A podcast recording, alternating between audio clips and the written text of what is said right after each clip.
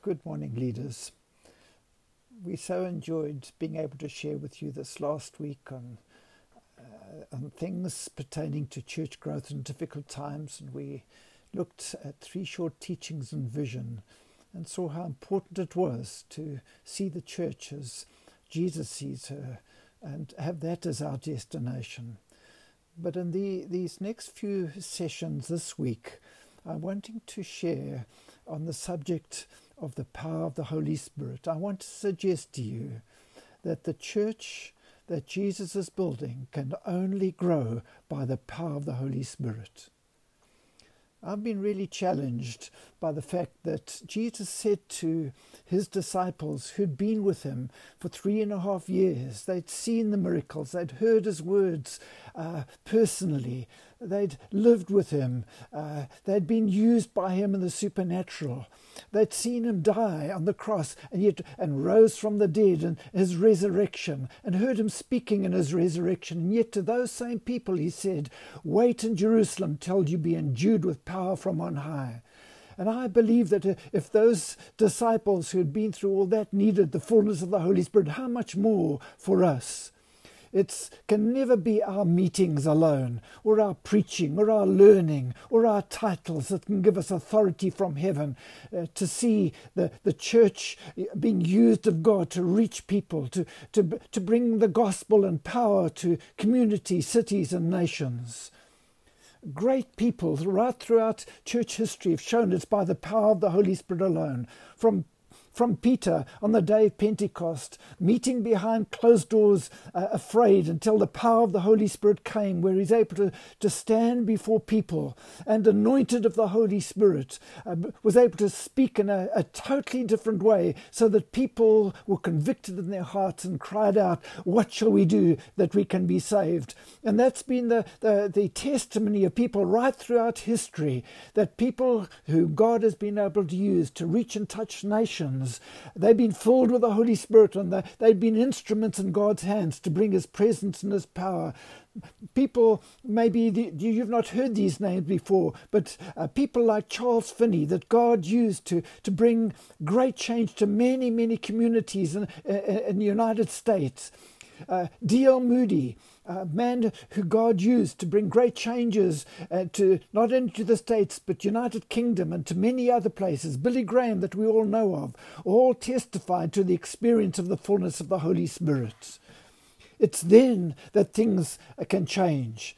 Friends, it's, it's never uh, just more meetings or, or more programs. But it's when we are full of the Holy Spirit, we can do the same things, but they have different results because God is there. There's a fire burning in the hearts. Leaders are, are filled with a passion, and, and the presence of God comes, and then things really begin to happen. I, I believe that our churches, our people, our nations desperately need a move of the Holy Spirit. And this comes through leaders that are passionate, that are full with the Holy Spirit themselves. And uh, that God can use them to bring that fullness into the hearts and lives of those hearing them. If you read in the book of Acts, in the early church, even the deacons were chosen because they were full of faith and full of the Holy Spirit and wisdom. And God used some of those deacons and changed their ministries, people like Stephen and Philip, to shake cities for Jesus. I want us to think for a few minutes of what the, uh, the Bible says the Holy Spirit's ministry is, and that we can see every aspect of, uh, of things that bring change in the lives of people, of uh, the ability to reach lost people, uh, of the possibility of Jesus building his church through us. And in terms of the vision that I, I shared with you uh, last week, it's by the power of the Holy Spirit alone. I'm going to uh, state a statement that might shock you, but I, I believe that the church has been designed to fail outside of the power and the presence of the Holy Spirit, because uh, it'll be then by the power of flesh and our own abilities alone, and that can never build the church. Think about what the ministry of the Holy Spirit does. It's by the Holy Spirit that people are convicted of their sins. It's by the power of the Holy Spirit that people are born again All these things we find in the Gospel of John. It's by the Holy Spirit that people can grow to be like Jesus, called the fruit of the Spirit the love, joy, peace, long suffering, gentleness, goodness, faithful, meekness, and temperance. It's by the whole power of the Holy Spirit that, uh, that the gifts of the Spirit, the power of God is revealed in the church to his people. It's by the power of the Holy Spirit that we are led. The sons of God are led by the Holy Spirit. How we need leaders that are led by the Holy Spirit and all that we are and that all we say and all we do. It's by the Holy Spirit alone that the things of Jesus are made known to us, and by the Holy Spirit that we have anointing. In these next two sections this week, I'm wanting to share about uh, how we as leaders and churches can be filled in greater measure with the fullness of God according to the promises of God. We all need a new level of anointing. And people will come uh, from a long way away where the reality of God is present when God's leaders uh, have the fire of the Holy Spirit burning within them.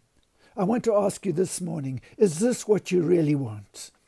And so I close with John chapter 7, where we read that Jesus said these words that if anyone is thirsty, let him come to me and drink. Whoever believes in me, as the scripture has said, streams of living water will flow with, from within him, speaking of the Holy Spirit. I'm going to ask you between this session and the next session, you begin to thirst after God and cry out for the, a new level of the fullness of the Holy Spirit. We are to be filled daily. A previous experience is great, but it's not sufficient for today. We need daily fullness. Start to cry out for a fresh level of fullness, seeking His glory uh, in a new measure, that His church will arise and His leaders will arise to be the fullness uh, of the people uh, that He has designed us to be. Let this be a time where, as we seek Him, He will be found of us. God bless you. Amen.